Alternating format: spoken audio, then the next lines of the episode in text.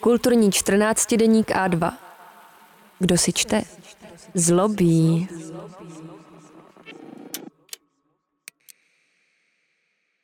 Tomáš Stejskal, Ulice je jako sen. Přehlížený seriál Atlanta. Vyděšený reper se potuluje obchodním centrem. Právě se dozvěděl, že kdo si v Atlantě vraždí černochy a zavražděné spojuje jedna věc. Kdysi vytvořili virální video na základě slavné skladby Crank Dead od místního umělce Soulja Boye.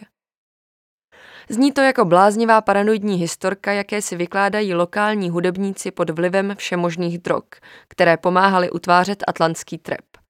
Od marihuany po kodejnový syrup.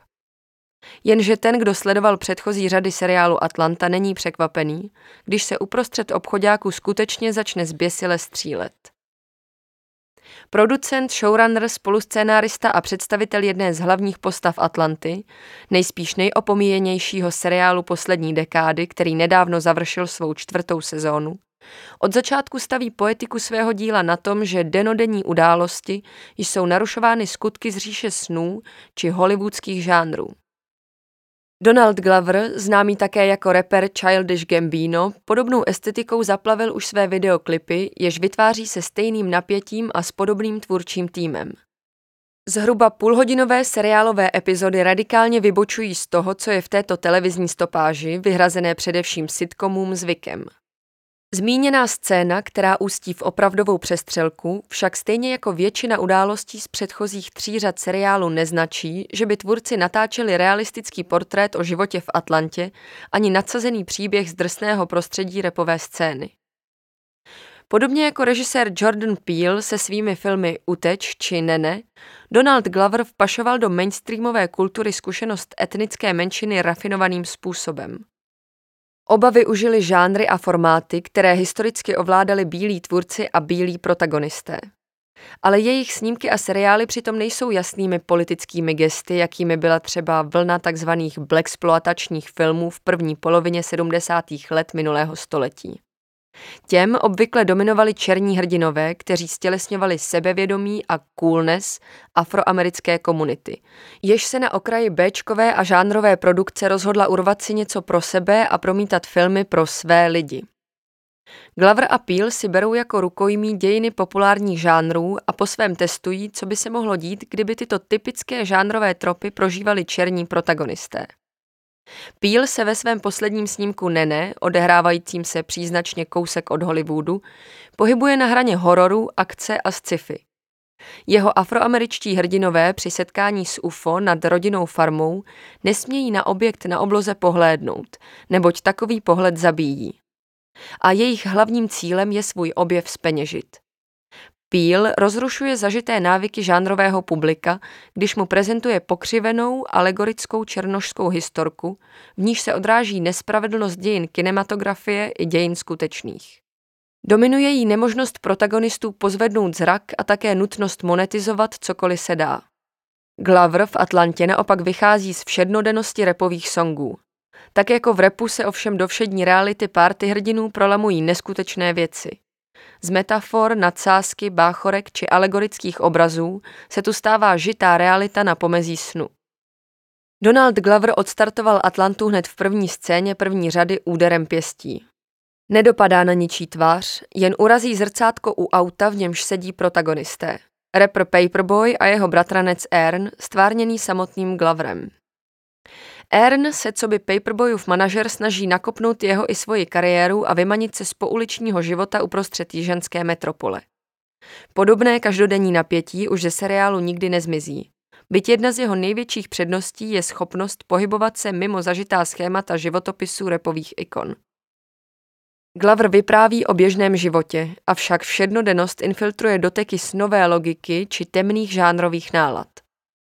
V druhé sérii jedna postava tvrdí policistům, že má v obýváku krokodýla.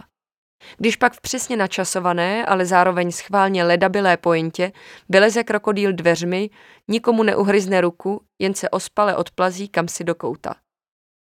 Atlanta je prosáklá estetikou a historií trepu, místního subžánru charakteristického až narkotickým účinkem basových linek a futuristických syntezátorových zvuků. Ten mezi tím pronikl do mainstreamu a na první místa amerických hitparád. Myslím, že jsou to Beatles této generace a že se jim nedostává náležitý respekt. Pronesl Glover na adresu formace Migos, která se seriálem myhne při přebírání Zlatého globu za první sezónu Atlanty v kategorii nejlepší komediální seriál. Glover s podobnou láskyplností, ale nikoli nekriticky, přistupuje k celé afroamerické komunitě. Hudebníci jako Migos, Future či Gucci Mane se stali nedílnou součástí moderní pop music. Glover zase zkouší svou nenápadnou poetikou infiltrovat kinematografii, respektive televizní tvorbu. Poslední dvě řady jasně deklarují, že nyní mají hrdinové peníze a vliv. Jak se k ním dostali, není pro tvůrce podstatné. A to, jak nekoordinovaně peníze utrácejí, se příliš nezměnilo. V první sérii Ern poznamenal. Chudí nemají čas na investování. Chudí jsou příliš zaměstnaní tím, aby nebyli chudí. Podobné věty jsou nejen v atlantském repu běžné. Jak můžeme slyšet v tracku Money na jedné z nejlepších loňských desek The Forever Story od dalšího z vlivných Atlantianů, repera J.I.D. Ironie, že být na mizině je drahý lifestyle, žádný div, že prodávají drogy od soumraku do úsvitu. Paperboy navzdory svému úspěchu a tomu, že v předchozí řadě vyprodával evropské kluby, má stále skříň, kde pěstuje konopí.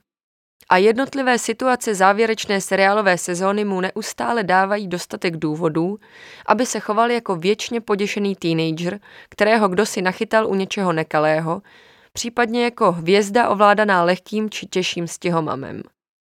A většina příhod, které se mu dějí, jeho paranoju jen posilují. Může mít všechny peníze světa, ale když si Paperboy dopřává klidu na farmě mimo město, v místní prodejně vybavené konfederační vlajkou, cedulí policii nevoláme a sveřepě vyhlížejícím bílým ježanem, mu to nemusí být k ničemu. Donald Glover si tu opět pohrává s očekáváními. A tak v této předposlední venkovské epizodě Paperboye neohrožuje na životě neotesaný venkovan, ale jeho vlastní zahradní traktor a divá zvěř, před kterou ho varoval právě onen podezřele působící prodavač. Atlanta je minimalistické dílo, které umí postihnout nenuceným dialogem či skrze jemnou komiku nejen každodenní příkoří afroamerické minority, ale také obecnější společenská pnutí. Ve třetí řadě, která se z jedné poloviny odehrává na evropském turné a z druhé ve Spojených státech, formou samostatných epizod tematizujících různé podoby rasismu, se tvůrci dotknou rozdílů mezi Evropou a Amerikou, ale umějí se trafit také do umělé militantnosti některých bojovníků za práva menšin z řad majority. Se stejnou přesností střílejí i do vlastních řad. První řadě části čtvrté série se Ern s matkou své dcery Vanessou potuluje čtvrtí, kde narážejí na samé bývalé partnery. Z náhody se nenápadně stává jakési sci-fi z alternativní reality. A pak, konečně, otevírají dveře, které je vysvobodí. Bez vysvětlení. Motiv dveří propojujících nepravděpodobná místa je v seriálu častý. Nejde však o nějaké linčovské ohýbání reality, které by drtilo diváky, ale o běžnou záležitost. Snad odraz duševního stavu, přebytku drog v organismu či alegorie kolektivního stavu celé menšiny, která do okolní reality stále příliš nezapadá. To tvůrci nechávají na publiku. A seriál příznačně končí zacyklenou halucinací ve floatační nádrži. Nechci tím říct, byl to jen sen, ačkoliv právě tak zní název dílu.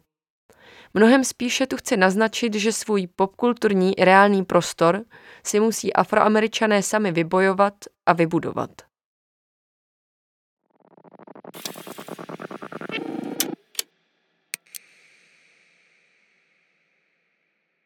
Pokud se vám audioverze našich článků líbí, Podpořte A2 zakoupením férového předplatného na webu a2.cz. Jedině díky vám můžeme vytvářet audio obsah dostupný zdarma. Děkujeme.